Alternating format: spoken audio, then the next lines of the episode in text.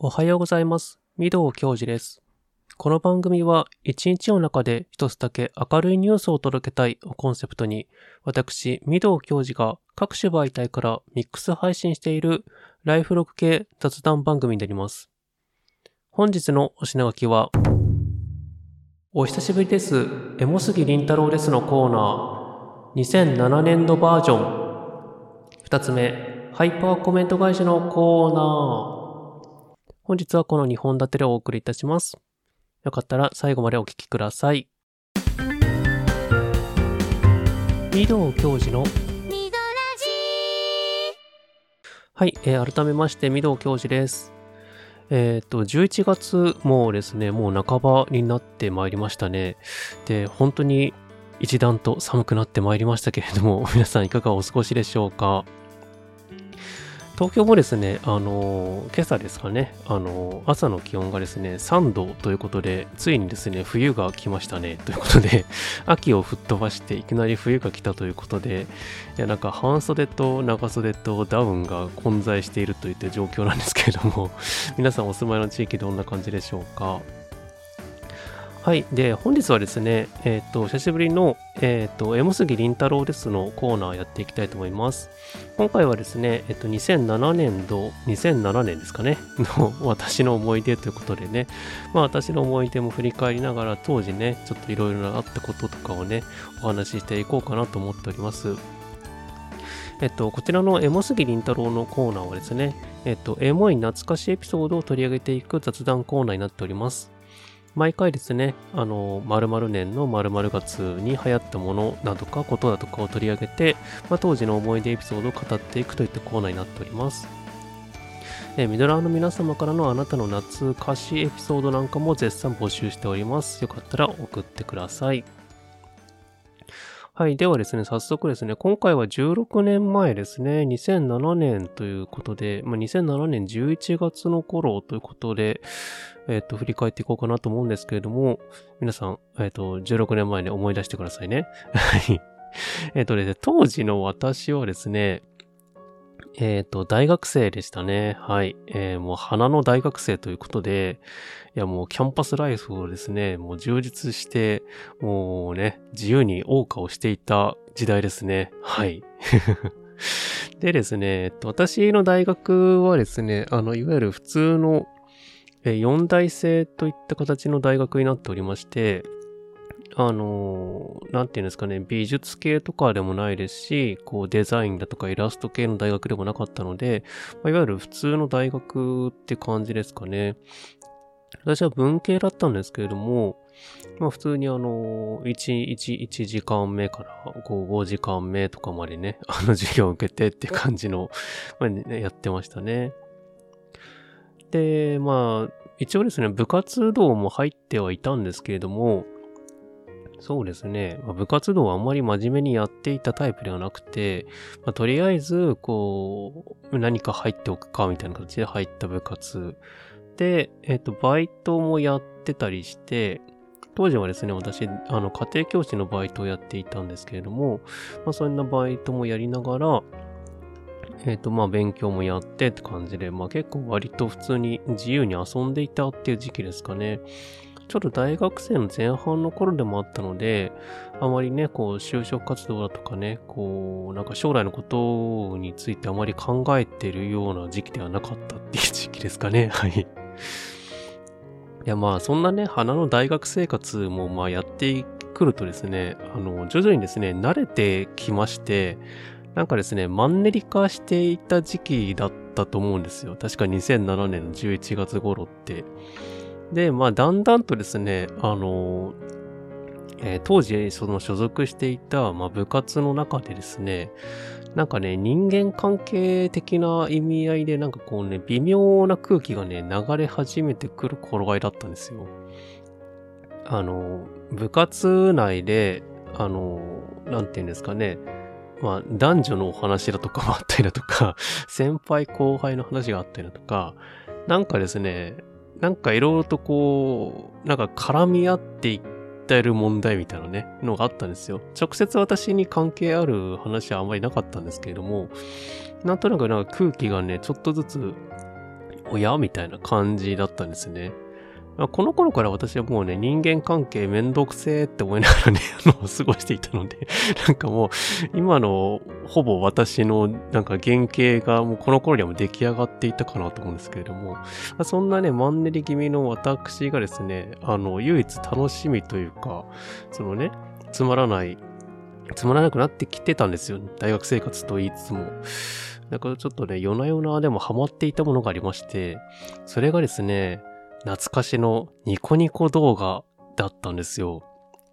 皆さんニコニコ動画覚えていらっしゃいますか？まあ今もね、あのサービスとしてはあるんですよね。確かにドワンゴさんが、あの、やられているんですけれども、確かね。で、まあ当時はですね、このニコニコ動画っていうのがまだ出始めの頃で、YouTube よりもどっちかっていうとニコニコ動画の方が動画媒体っていう意味合いでは、先に話題になってたんじゃなかったのかなっていう気がするんですよ。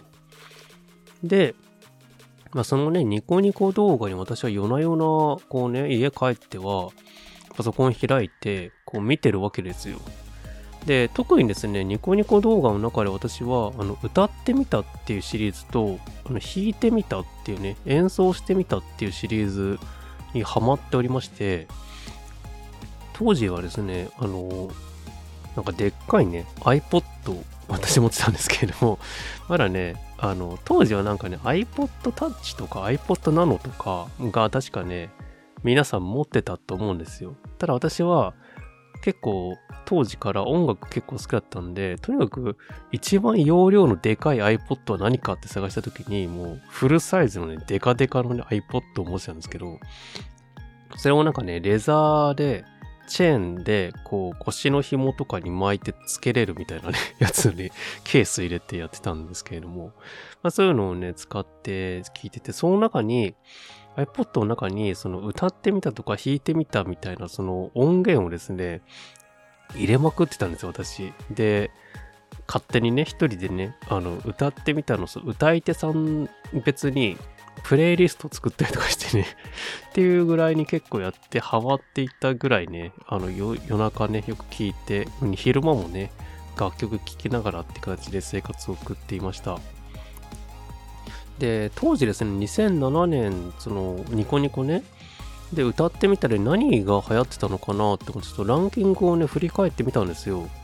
そしたらめちゃくちゃ懐かしいランキングでして、とニコニコの歌ってみたってちょっと知らない方は全然何言ってるかわからないと思うんですけども、えっと、楽曲をちょっと振り返っていきますと、えっとね、再生数ランキング順に並べ替えまして、1位がですね、あの、ミミクミクにしてあげるって楽曲なんですよ。これ、皆さん聞いたことありますかね？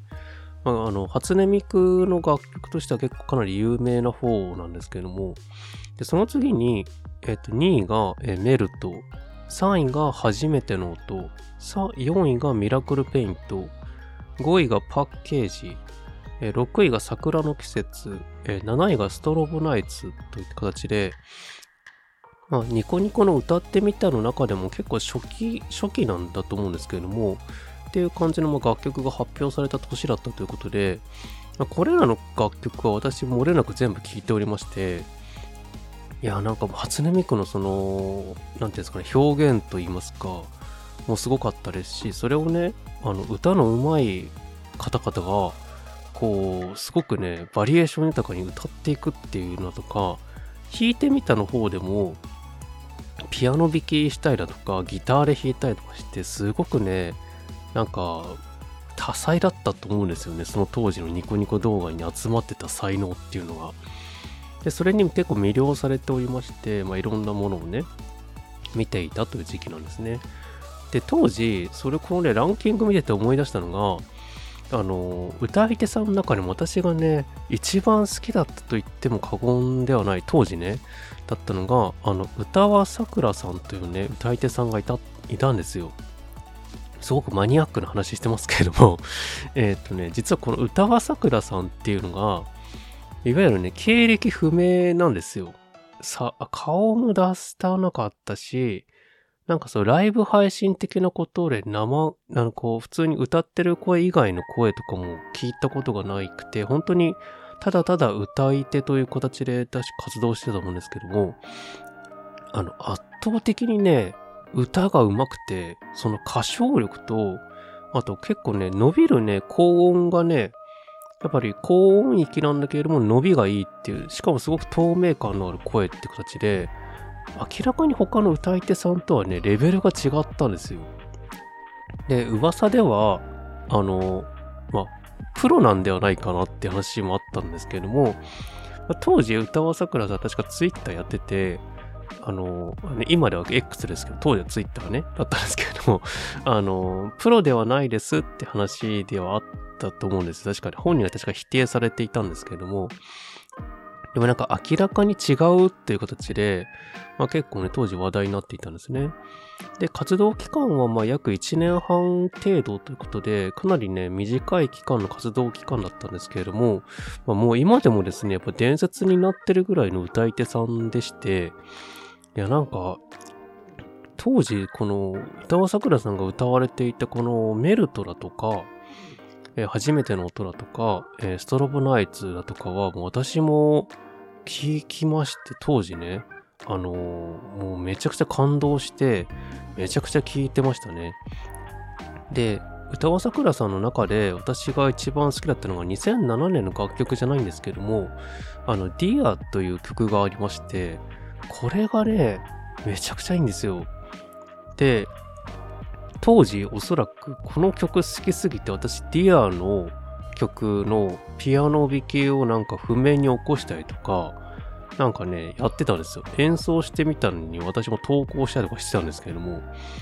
でおそらく歌和さんのこのディアが私は少なくともね、1000回ぐらいは再生してると思うんですよ。そのぐらいね、聴きまくってたっていう、すごい好きな歌い手さんだったんですけれども。っていう感じで、まあね、当時のことを思い出して、なんかもう2007年から、まあ、2008、9、10と、なんか、まあ2006年もだったと思うんですけど、なんかもう、ニコニコにハマってた学生、大学生活だったなって感じがしましたね。で、もう頭の中はですね、完全にこの、まあ弾いてみたもやったりし、しえっ、ー、と、あとゲーム実況も当時やってやってたんですよ、私。で、そんな感じで、なんかね、頭の中は完全に二次元みたいな感じで 過ごしてましてっていうことを思い出しましたね。で、今でこそこう YouTube があって、こう、なんかね、あの、発表する場があると思うんですけれども、配信活動もね、こうやって、あの、パこうやって環境が整ってはいるんですけれども、当時はですね、結構これ難しくて、まずインターネットの回線がですね、そんなにいい回線じゃなかったんですよ。ADSL なんていうね、回線だったんですよ。昔ね。光回線なんて確かなかった時代じゃなかったかな。なので、あんましね、重たいファイルとかをアップロードしたりとかができなかったんですよ。でその中で、素人がどうやってネットの海にに作品を上げていくのかっていうのが結構ね、まあ皆さんね、苦労して工夫してね、やったりしてた時代なんですよ。っていうね、なんかそんなことを思い出しましたね。今じゃ信じられないと思うんですけれども、当時はですね、なんかその、素人となんかこの、何ですかね、ネットの世界っていうのが、こう、本当により近くしてリンクして、なんかそこにね、すごい才能が集まってたっていう場所だったんですよ、ニコニコ動画って。まあね、今のニコニコ動画とはまただいぶ違う雰囲気で、なんかその、ま、私の中ではその時代っていうのが黄金時代みたいな感じなんですけども、なんか青春とともにニコニコとともになんかね、歩んだ気がするって感じで、結構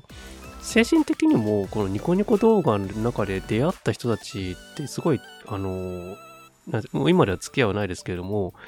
すごい人たちだったなと思って、なんかセミプロみたいな人もいたんですよ。で、ただ、めちゃくちゃその趣味っていうか好きなもので繋がってるみたいなところだったんですね、文化的に。それがなんかすごく良くて、なんかちょうど今のこのポッドキャストの界隈の雰囲気ともよく似てるなと個人的に思ってます。なんかね、みんな、ね自分のこの作品だとか、こう好きなものをね、こう、生配信とかでね、みんなで集まってね、こうコメントでね、あの、キーボード叩きながらね、わーって喋り合うみたいなね、そういう文化だったんですけど、当時はね。まあ、今も回り回ってなんかその、コメントじゃなくて、あの、X でつぶやいてつながるだとか、配信に関してもまあね、X のスペースやったりだとか、まあちゃんとしたあの、ね、あの YouTube で配信することもできますしってことで、なんか回り回ってこう16年経ったけれども、なんか好きなこうやってることっていうんですかね、いわゆる配信、発信活動っていうんですかね、としては、ほぼほぼこの16年前になんか基礎ができてたのかなって感じがね、しますね、個人的に。はい。でもニコニコの話ばっかしてるとちょっとね、全然わからないと思うので、2007年ってじゃあどんな年だったのってことなんですけども、えっ、と、主なね、出来事をちょっとピックアップしまして、えっ、と、第1回東京マラソンが開催された年だそうです。はい。あのー、東京都でやってるマラソンですね。2月だったかなはい。なんかね、当時東京マラソンでやるって話で、1回限りみたいな話だったような気がしたんですけれども、結局その後、定期的なあの国際大会の選抜、ね、公式の大会になったということで、まあ、毎年ね、開かれるようになりましたね、今では。で、2つ目が、えっ、ー、と、NTT ドコモがですね、パケット定額制サービスってものをスタートした年ということで、この時に初めてパケ放題って言葉ができたんですよ。今じゃあ、ね、パケ放題なんて当たり前だじゃんみたいなね。まあ、まあ、当たり前じゃないのか。まあ、いわゆるもう今はもう、今、当時の通信量と今の通信量、桁が違うんですけれども、まあ、いわゆるギガとか、その、どのぐらい使ったらいくらお金がかかるとかって話っていうのが、当時確かに出始めの頃で、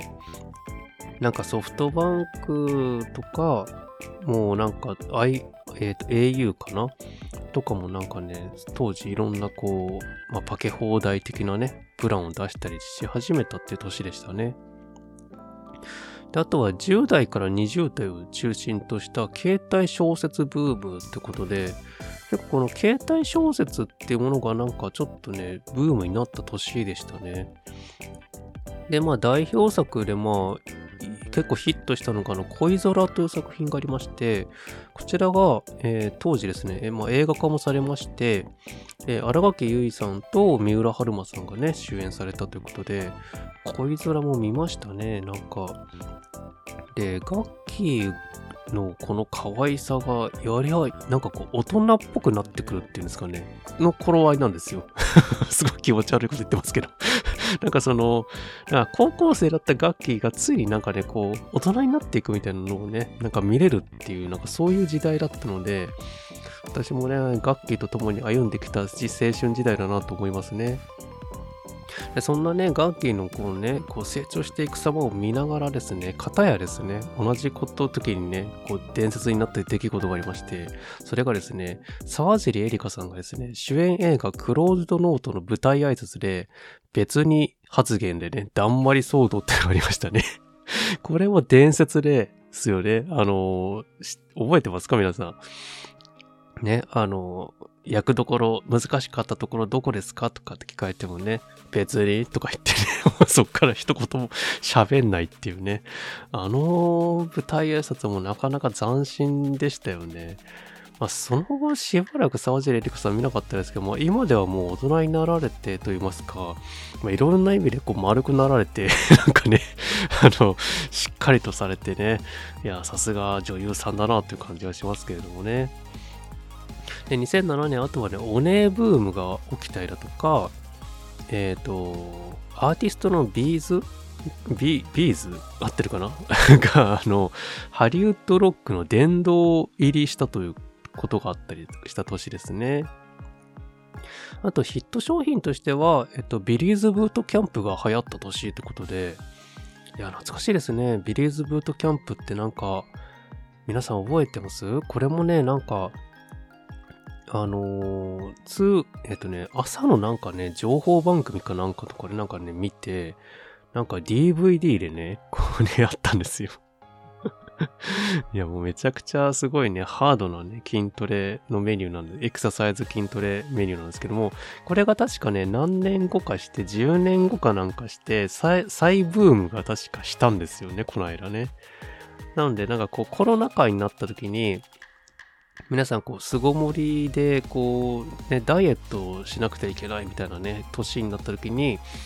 張り出してきたのがねビリーズブートキャンプっていうことでねなんか当時あの3年前とかねあの流行ったのをなんか覚えてますね。あとヒット商品であとはもう一つ iPod Touch がねあのヒットしたということで小型化されたね iPod で画面に直接タッチができるっていうね確かタイプの iPod でいやもはや iPod を使ってる人見ないですけれども、当時はね、斬新だったんですよ。で、まあ、新型が出るたんびにですね、どんどん小型化されていくわけなんですよ。それがですね、なんかね、いいなと思いながらも、でも私はいっぱい楽曲入れたいから、やっぱりこのね、初代のね、こう、デカデカ iPod を持ってね、私はね、カバンの中に入れてね、あの、通勤、通学ね、してたっていう感じでしたね。あと流行語は、えっ、ー、と、えっ、ー、と、宮崎をどげんかせんといかんというだとか、はみかみ王子だとか、えー、どんだけ、あと、そんなの関係ねえっていうね、まあ、この辺が流行っていたということで、え、懐かしいですね。はい。まあ、いろいろとありましたけれども、あと、上映していたドラマで言うと、えっ、ー、と、華麗なる一族だとか、花より団子2男子、団子2、リターンズか。はい。あと、派遣の品格、あと、ガリレオ、え花境の君たちへ、あと、プロポーズ大作戦とかね、やってましたね。懐かしい。この辺も、なんか、ジャニーズがやっぱり強強の時代ですよね。今話題のジャニーズですけれども。いやね、で、花より団子2は、あの、私も見てまして、これも面白かったですね。あと、花境の君たちへと、あ、違うな、プロポーズ大作戦か。あの、プロポーズ大作戦にあの、ヤマピーが出てたんですよ。で、これがですね、確か、なんかタイムスリップして、タイムリープして、こうね、なんか、プロポーズをやり直していくって話なんですけど、確か長澤まさみさんが確かね、お相手の役だったんですけれども、この長澤まさみさんがめちゃくちゃね、美しかったのを覚えてますね。懐かしい。で、ヒットソングとしては、えっ、ー、と、1位がですね、これ、この年だったんですよね。2007年だったんですね。あの、千の風になってがですね、1位だったんですね。これカラオケで歌ってませんでした？誰か。あの、カラオケ行くと、なんかとりあえず歌える曲は入れ終わった後、まあ、ランキングからなんか歌えそうな曲を探すっていうステップになるじゃないですか。歌いたい曲を歌った後ね。その時になった時に、こうランキング開くたんびに、なんかこのずっとね、こう千の風になってがね、ずっと1位の時期が確かにあったんですよ。でも、歌うものがもう尽きてきたから、まあ、しょうがないからこの曲を入れるとかね、やってましたね。懐かしいですね。この曲結構でも難しい曲なんですけども、なんかみんなネタでなんか歌ったりとかしてましたね。あと2位が、えっ、ー、と、ヒットソングランキングなんですけども、2位がですね、フレーバーオブライフということで、宇多田ヒカルさんですね。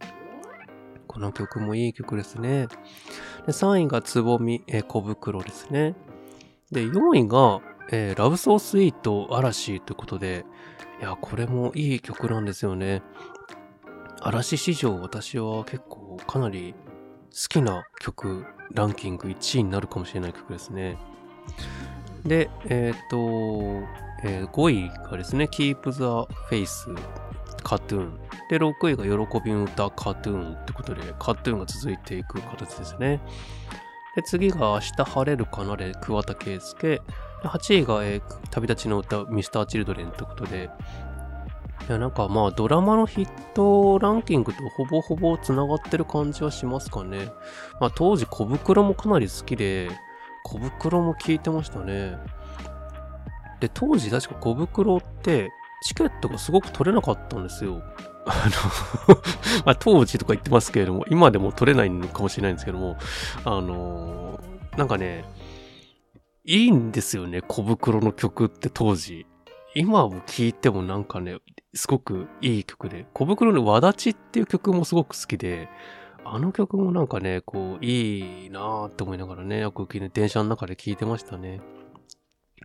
はい。といったところですね、まあ、2007年振り返ってきたんですけれども、皆さんいかがだったでしょうか？懐かしかったですかね？私めちゃくちゃ懐かしくて、やっぱ大学生活の頃ってでも、あ、こう、いろんな思い出はあるんですけれども、なんかですね、唯一こう、やっぱ自分でなんかこう、いろんなね、ものをなんか選び始めた時期でもあるのかなっていう気はしますかね。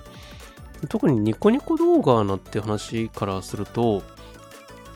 そういう、あの、なんですか、文化っていうんですかね、っていうのが出始めの頃と、ちょうど今自分が青春で真っ只中で、そういうアンテナが敏感な時にそういうのが流行ったりする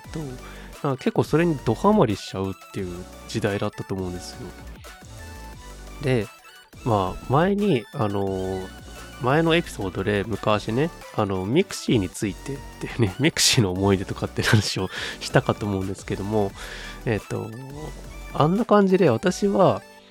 えっ、と、どっちかというとメジャーなブームっていうんですかね。みんなが、こう、表にな、表で、こう、ブームになってる明るい系のブームに、なんか乗り切れなかった人なんですよ、私。で、その行き着いた先がニコニコ動画っていうね、文化だったんですよ、私はね。あの、ネクラなタイプだったんですかね。なんかあんましこう、リアルでこうみんなでワイワイ集まってやるっていうのがあましこう好きというか苦手な感じだったんですよ。で、ただ、その、そんな人でも、こうネットの世界に行けばね、こう好きなことができるって好きな発言してもね大丈夫共感してもらえる人がいるっていうねようなことをねなんか初めて体感したような時代だった気がしますねまあ結構かなり重症だった気もしますけれども 当時ただなんか、すごく楽しくて、まあ、そこからね、今のこんな感じの配信活動、音声配信ね、やってきてるっていう、私の原型かもしれないですね。はい、といったところで、はい、えー、今回は2007年の11月頃を振り返ってまいりました。えー、次回のエモ杉りんたろうのコーナーは13年前の2010年の12月を振り返っていきます。2010年ですよ、皆さん。ちょっとずつね、あの、近づいてきましたね。まあ、そうは言ってもまだね、13年前なので、まだまだね、いろいろとありますけれども。はい。といったところでね、まあ皆さんのね、ぜひね、2010年の、えー、エモ懐かしいエピソードをね、よかったら送ってください。はい、えー、今日の曲ですね。今日の曲は、えっと、ね、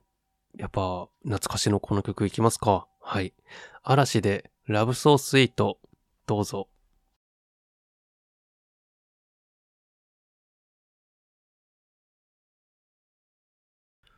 はい、お聴きいただきましたのは嵐で Love so sweet でした。えー、花男のね、あの主題歌だった曲ですよね。懐かしいですね。で、なんでこの曲にしたのかって話なんですけども、えっ、と、先日ですね、偶然、あの、スポティファイで、あのスポティファイのなんかね、機能で、あの、タイムカプセルっていうね、機能があるんですよ。あなたのおす、あなたにおすすめの楽曲みたいな、あの当時の思い出みたいなのをね、Spotify 上で勝手にプレイリスト作ってくれるみたいなね、機能があるんですけども、それを聞いてたら、嵐が流れてきたんですよ。で嵐のハピネスっていう曲が流れてきまして、おっって思って、いやなんかもうね、すごくテンション上がりまして、いやなんかでも、テンションが上がって嬉しかったんですけども、驚きまして、え、スポティファイで嵐って聞けるの？って思って。で、検索したんですよ。嵐って。あのね、検索のところに。そしたら、嵐の楽曲いっぱい出てくるんですね、今。驚きました。で、まあ、その中でね、今回のラブソースイートなんですけども、いやーなんか懐かしいですね。で、いい、どの曲もあの、歌ってましたね。確かに。カラオケで歌ってたんですよ。嵐。で、なんかね、あのー、女の子とかと、まあ一緒にね、あの男女で行くじゃないですか。カラオケとか、飲み会の後とかに。やっぱね、嵐は受けがいいんですよね。やっぱね そんなことをね、思い出しながらね、あ、なんか Love so sweet もなんか歌ったらなんかこう、なんかいいよね、みたいな話をしたな、みたいなことをね、思い出しながらね、聞いてましたね。はい。で、と、調べたついでのお話なんですけども、えっとですね、スマップとか、えー、キンキキッズとか、トキオとかは、えっと、残念ながら出てこなかったです。はい。あの、やっぱダメらしいですね。なぜか嵐だけ特別枠ってことらしいんですけども。いやね、このスマップ、キンキ、トキオも実は私結構好きな楽曲多くて、なんかぜひね、Spotify で聴けるようになってほしいなとね、個人的に思いますね。またいつか流せるようになって聴けるようになったらね、ぜひ皆さんね、聴きましょう。ミド教授のはい。えっ、ー、と、後半は、えー、ハイパーコメント返しのコーナーやっていきます。えー、前回の放送にいただいたミドラーの方々からの、えー、コメントを紹介、回答させていただきます。はい。えっ、ー、と、前回のアンケート募集は、えー、前回もなかったので、結果発表もありません。はい。といったところで、まあ、早速ね、コメント返していきます。えー、1件目ですね、えー、スタンド FM でコメントいただきました、えー、ミドラーネーム DJ なしおさんからですね。いつもありがとうございます。えー、ラジオのハマらない瞬間、あるあると何度もうなずきながら聞かせていただきました。私はその時期をラジオ倦怠期と呼んでいます。ミドウさんもおっしゃる通り、一旦離れてみて、ふとしたタイミングでまた聞き始めたり、そういうことができるのもまたラジオの魅力ですよね。ラジオが日常にあると、よく聞く番組が心身のバロメーターになっている感覚がありますとコメントいただきました。ありがとうございます。そうですね。やっぱね、なんか、あの、前回ですかね、あの、ポッドキャストがつまらなくなる瞬間みたいなね、タイトルでお話しした回になんですけれども、あの、本当にあの回にも話してましたけれども、なんかですね、ラジオっていうこの、うーんと、媒体といいますか、あの、すごくね、特殊な媒体だなって改めて思ったんですよ。あの放送をもう一回聞き返して。で、なんでかっていうと、あの、ラジオって他の媒体よりも、あの、なんですかね、タイムリーな媒体じゃないよなっていう感じがしたんですよ。えっ、ー、と、例えば、えっ、ー、と、テレビですかね。まあ一番身近ですと。テレビって、あの、そのトレンドネタとか、まあ今旬だとか話題なものとかを、まあやっていくわけじゃないですか。あの、まあ、エンタメ番組もあれば、ニュースもあればってことなんですけども、ただなんか、それってこう、その時は楽しいけれども、じゃあ見返した時に、いや別に全然面白くないな、みたいな感じに近いな、みたいな。まあ、YouTube も似たようなもんだと思うんですよ。YouTube はどっちかっていうと過去動画を遡っていけるので、まあ、そんなことはないのはあるんですけども、ラジオって特別なのが、あの、正直、今の話題じゃなくても、今聞いて面白くできるっていう媒体っていうんですかね。ま、いわゆる、懐かしいエピソードみたいなね、今回の私みたいなことだとかって、ま、ラジオでもたまに特集やるじゃないですか。あの、懐かしい曲とかね、こう、春だったら春の曲特集やるとかっていう話だとか、結構ラジオ、特に FM なんかでよくあるんですけれども、っていう話っていうのは、なんか、ラジオっぽさの良さなのかなって思うんですよね。で、全世代と言いますか、あの、どの世代が聞いても、なんか、楽しめる魅力っていうんですかね。まあ、多少、番組によってテイストは違うんですけれども、なんかそういう、うんとね、ラジオが好きな人だからこそ、なんかわかるこの感覚っていうんですかね。うん、ちょっと言葉にするのが難しいんですけれどもいや、他の媒体ではなんか味わうことのできないその体感、体験っていうんですかね。っていうのってラジオがあるのかなと思っていて、なので音声配信も含めてですかね。なんか、改めて今こうやっていうのはちょっとね、まあ何年前、2、3年前ぐらいからなんかちょっとブーム来てますけれども、なんか音声配信のこの魅力っていうのはそういうところなのかなっていうふうにね、感じましたね。で、まあ、えっと、聞き聞き手側といいますか、まあ、あの、まあ、気分がね、落ち込んでる時だとか、まあ、ちょっと忙しい時だとかって皆さんそれぞれあると思いますし、私もあるんですけども、えっていう時っていうのはなんかこう、うん、集中力もなかったりだとかってことももちろんあるんですけども、ただなんかこう、そんな時でもなんかこう、いつも聞いてるあの番組聞くと、まあ、ちょっとね、元気もらえたりだとか、まあ、変わらずね、変わらずこの番組は来週もまたさらその次もね、放送してくれてるっていうふうに思うと、なんか一つのなんかこう、生活を支えてくれてるコンテンツになるのかなと思っていて、そういう距離感の媒体かなというふうに思ってます。なのでこのね、ミドラジもですね、何かこう そんなに面白くなかったなみたいな回があると思うんですけれどもただそれでもね、あのー、また来週ね、上がってくるというふうに思っていただけたらね、幸いです。DJ なしおさんね、コメントありがとうございました。えー、2つ目のコメントが、えー、X でコメントいただきました、えー、ミドラーネーム、えー、豆腐テウルフ、えー、ホエラジさんですね。コメントありがとうございます。えー、積みポになっていた、えー、ハッシュタグミドラジということで、私の番組も面白い回と面白くない回があるはずで、あるはずなので、うんうん、わかるぞと思って聞いていました。そこで終わらずに、聞き手側と話し手側の変化にもフォーカスする御堂様は、やっぱりさすがやなと思いました。とコメントいただきました。ありがとうございます。いや、あの、初めましてだと思うんですよね。あの、声ラジさん。で、私は何回かですね、あの、聞かせていただいておりまして、あの、配信者さんなんですけれども、あの、すごく面白くてですね、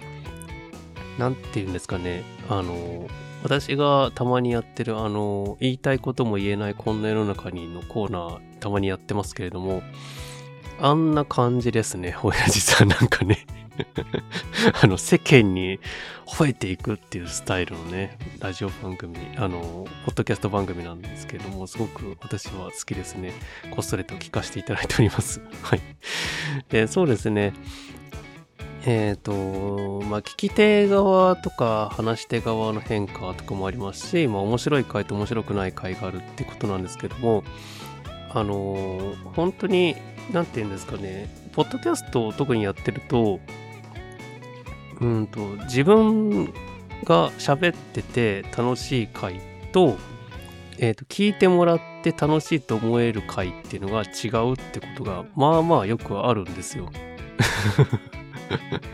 あの、聞き戦の人はね、おそらくね、あの、この感覚ちょっとイメージしづらいのかなと思うんですけども、あの、配信者さんだと分かってもらえると思うんですけども、あの、自信持ってこの回は絶対聞いてほしいっていう風に思う回ってそれぞれ各自に、ね、あると思うんですよ。推しのエピソードですみたいなね。あると思うんですけれども、意外とですね、あの、そういうエピソードほど聞かれないっていうね、これ、まあ、よくあるあるだと思うんですよ。で、あの、それはそれでいいと私は思っていて、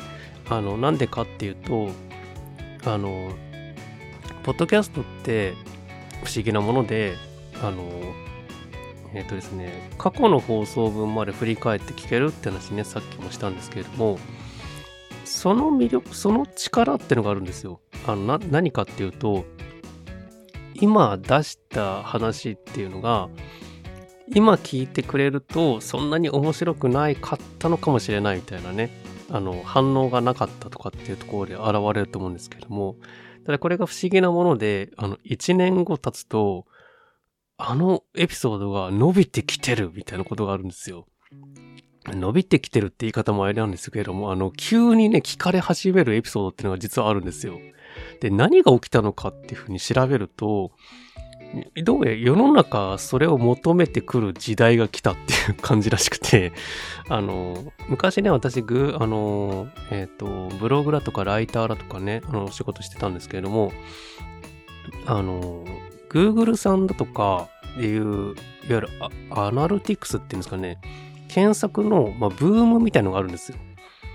ある時代になったら急にこのブーム来てるな、みたいな。けど、この時はこう来てないな、みたいなね、多少あるんですよ。で、そういうのが実はポッドキャストにも実は反映されるみたいで、あの、意外とですね、頑張って作ったエピソードっていうのは、時間をかけてこう成長していくってことがね、あるんですよ。これは不思議な感覚で、あの、まあ、ぜひぜひですね、まあ、誰に向かって話してんだったらじゃないですけど、あの えっと、なんですかね、配信者側の方向けなんですけども、あの、再生数がね、あもし伸びないとかっていう悩みとかね、少なからずあると思うんですよ。いろんな番組様で。ただ、そうなことはなくて、絶対に、あの、自信持って作ったエピソードって必ず伸びることがあるんで、ぜひですね、あの、面白くない回があるなんてことを思わずにですね、やっていったらいいんじゃないかなと思いますね。私もそう思いながら実はね、やってます。あの、あんまし跳ねない回があるみたいなことをね、前回話してはいるんですけれども、あの、厳密に言うとあれは、その時跳ねなかった回って感じですかね。時間経つと、あ、伸びてきたみたいなね。とか、意外と、あと、実際に会った人ですかね。あの、ミドラーの方々とかね、他の番組様とお話しした時に、実はあのエピソードから私聞き始めたんですって話とかも結構聞くことがあるんですよ。で、そのエピソードって、あんまし数字良くないんだよなっていうところが実はあったりするんですけども、ただ意外とそういうエピソードほどなんか刺さる人には刺さるみたいなことがあるので、ぜひぜひですね、なんかそういう感じで、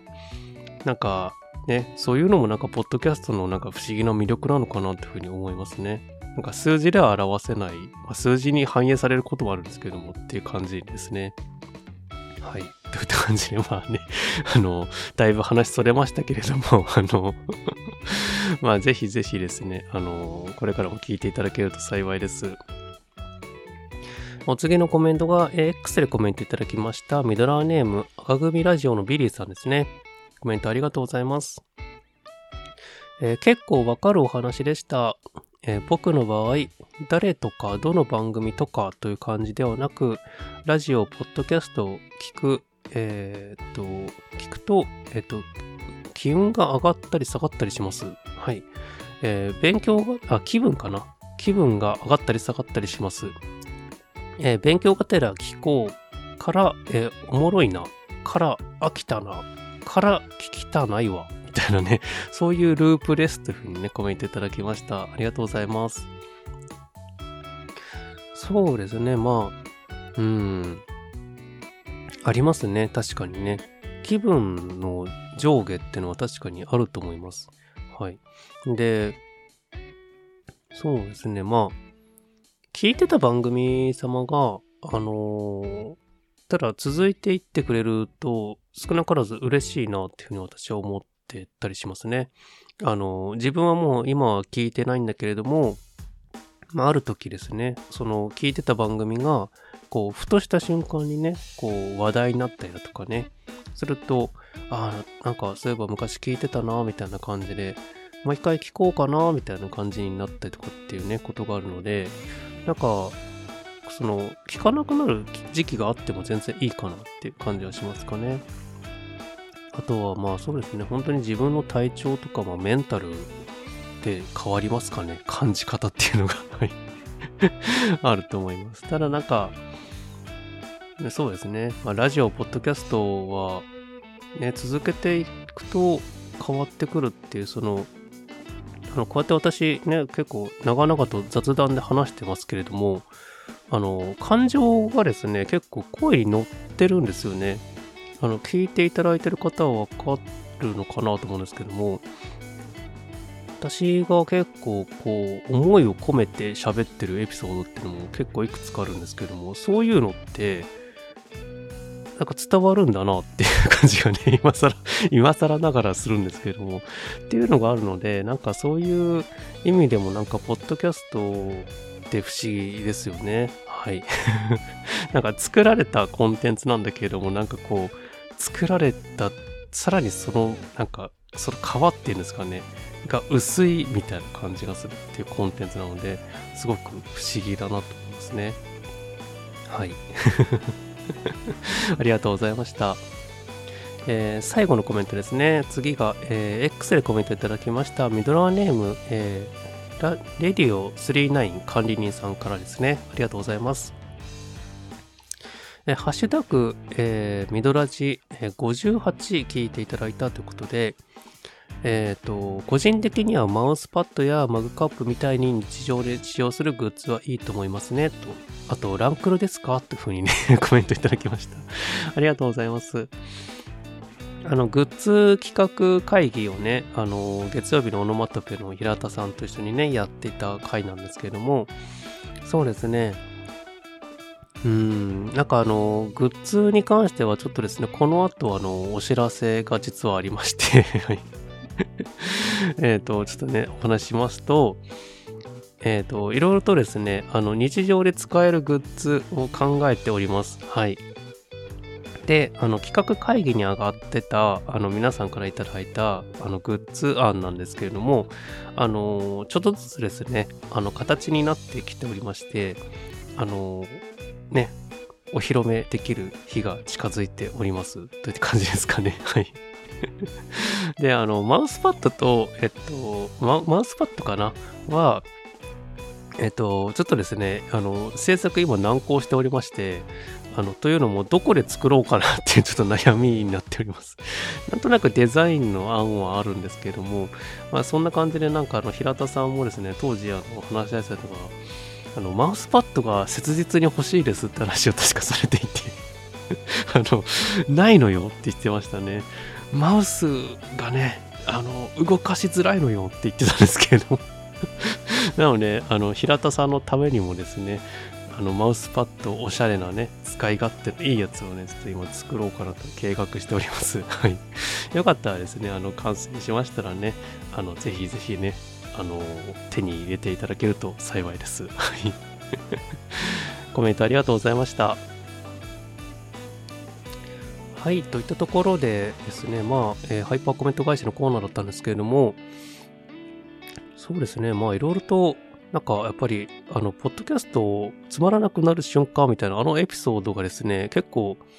実はいっぱいいっぱいなんかいろんな反応いただきまして、あの、本当にありがとうございます。あの、放送内の時になんか最後かな、エンディングかなんかで話してたと思うんですけども、えっ、ー、と、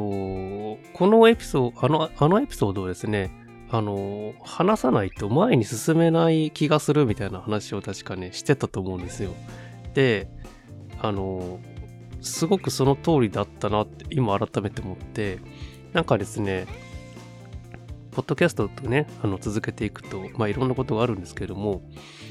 なこういうことも含めてですね、話せる場があるなってすごくいいことだなと思っていて、なんかそういう意味でもなんかすごく自分の中で大切な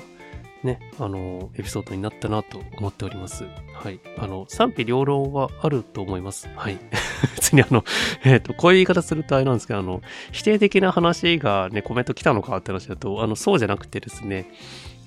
結構あの配信者さんの中でお話ね、あの全然別のところで話したときに、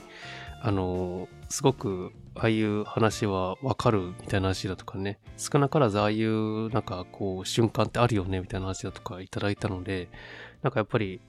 ね、話してよかったなと思いました。そんな感じですね。ハイパーコメント返しのコーナーでした。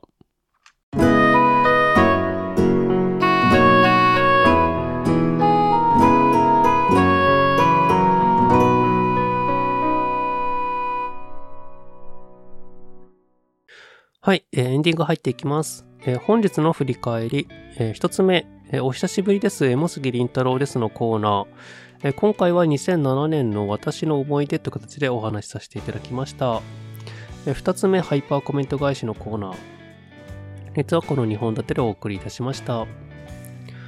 はい、といったところで、えっと、募集中のコーナーね、あの、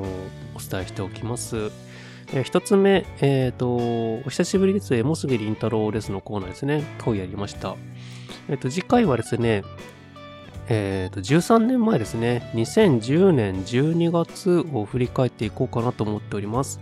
皆さんの2010年のエモ懐かしいエピソードをよかったら送ってください。あと2つ目がですね、えっと、言いたいことも言えないこの、世の中に、通称読解のコーナーですね。まあ、こちらは、えっ、と、まあ、普段ですね、なかなか言えないことだとか、こう、たまりに溜まってるね、毒だとか をね、あの、吐き出していくっていうコーナーになっております。あの、なかなかね、こう、なんか、いろいろあるじゃないですか。あの、言葉に詰まりましたけれども、あの、こうね、言葉になかなかね、言えないんですみたいなね。世の中にいろいろなことを思うんですけれども、会社になんかいろいろとあるんですけれどもとかね、隣の席の人がとかって話やとかね、いろいろとあると思うんですけれども、それをですね、皆さんね、ぜひね、何かありましたらね、あの、メールだとかね、コメントだとかで送ってくださ、ください。はい。代わりにですね、私が毒を吐かせていただきます。はい。えっ、ー、と、で、番組からのお知らせですね。はい。えー、お待たせしたんですけれども、えっ、ー、と、あの、引っ張るに引っ張って、あの、最後にお知らせなんですけれども、えっ、とですね、番組のですね、あの、公式グッズが実はできました。はい。はい、できました。できた、あの、何ですかね。えっ、と、すずりさんですね。あの、ポッドキャストでおなじみの、えー、すずりさんでですね、公式ショップがオープンしました。あー、やったー ということで、えっ、とですね、まだですね、全然アイテム数は少ないんですけれども、えっ、と、いくつかですね、もうグッズができまして、ま、全体的にですね、普段使いしてもらいやすいデザインになってるんじゃないかなと思って、あの、作らせていただきました。はい。で、手に取ってもらえると、すごく嬉しいなというところです。はい。えっと、ちなみにグッズ何が作ったのって話なんですけども、えっと、えっと、T シャツですね。白 T ですね。と、えっと、二つ目が、えっと、番組のステッカーですね。ステッカーのシールですね。あとは三つ目が、えっと、えっと、企画会議の時にもありました、えっと、ポッドキャスト御朱印帳ですね。これ私一押しです。かなり気合入れて作った御朱印帳でして、あの、手に取っていただく、特に表紙ですかね、私気合入れて作りましたので、あの、この、なんかね、色とちょっとおしゃれな感じになっているので、手に取ってもらいたいなと思っております。で、3つ目が、えっ、ー、と、タオルハンカチですね。はい。あの、M サイズということらしいです。S とか L とか選べるらしいんですけれども、まあ、普通のね、サイズの、あの、サイズのね、ポケット入るサイズのタオルハンカチ。で、4つ目が、えエコバッグですね。あの、折りたたみできるやつですね。を、といった感じで、まあ、全部で5種類のグッズが出来上がりました。はい。まあね、グッズの話はね、またちょっと今度ゆっくりとね、話しようかなと思うんですけれども、えっ、と、X と、えっ、と、概要欄ですかね。今回のエピソードと、あと、ミドラジの、えっ、と、概要欄ですかね。のところに URL を記載させていただくので、まあ、よかったらですね、あの、ちょっとね、覗いてみてください。あの、結構いい感じだと思います。私の、私がこうないね、デザイン力を振り絞ってね、作ったので、ちょっとよかったらね、見ていただけると幸いです。はい。といったところで、えっ、ー、と、そうですね。あの、グッズの話、ちょっと絡むんですけれども、えっ、ー、と、12月の17日ですかね、16日かなあの、東京の下北沢の方で、ポッドキャストウィークエンドというね、ポッドキャストのあの、リアルイベントがあるんですけれども、そちらの方にですね、私、あの、遊びに行かせていただきます。はい。まあ、前から言ってますけれども。で、えっ、ー、と、あと、お問い合わせといいますか、あの、えっ、ー、と、お便りが、ななんつうか来まして、あの、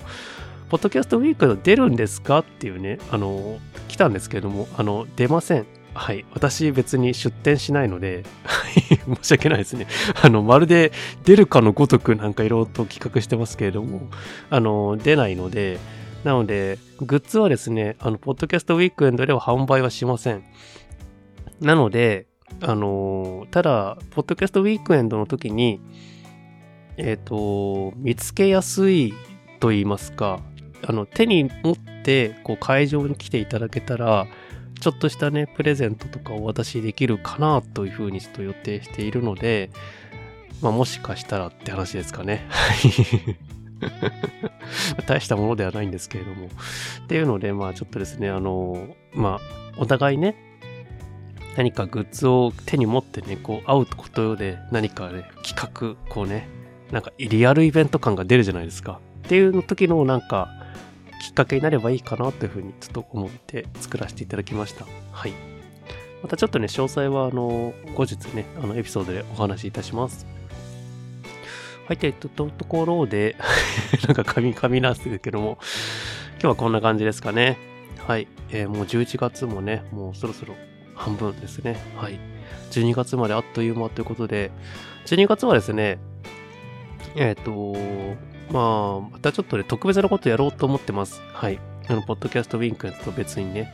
なので、そのお話もね、まあ、今度できればいいかなと思ってます。ちょっとね、皆さんも楽しめるようなことをね、ちょっと今一生懸命考えているのでね、ぜひぜひね、皆さん参加して、年末ね、盛り上がっていきたいなと思っております。はい。えー、募集中のコーナーは概要欄に記載しております。え、質問してみたいことを取り上げてほしいテーマなどがありましたら、お気軽に各種媒体のコメント欄または公式 X、え、ハッシュタグカタカナでミドラジとつけてつぶやいていただくか、え、お問い合わせフォームまでお便りをお送りください。えまたお聞きいただいている媒体で、え番組への高評価フォローをお願いいたします。また次回の放送でお会いいたしましょう。ではでは。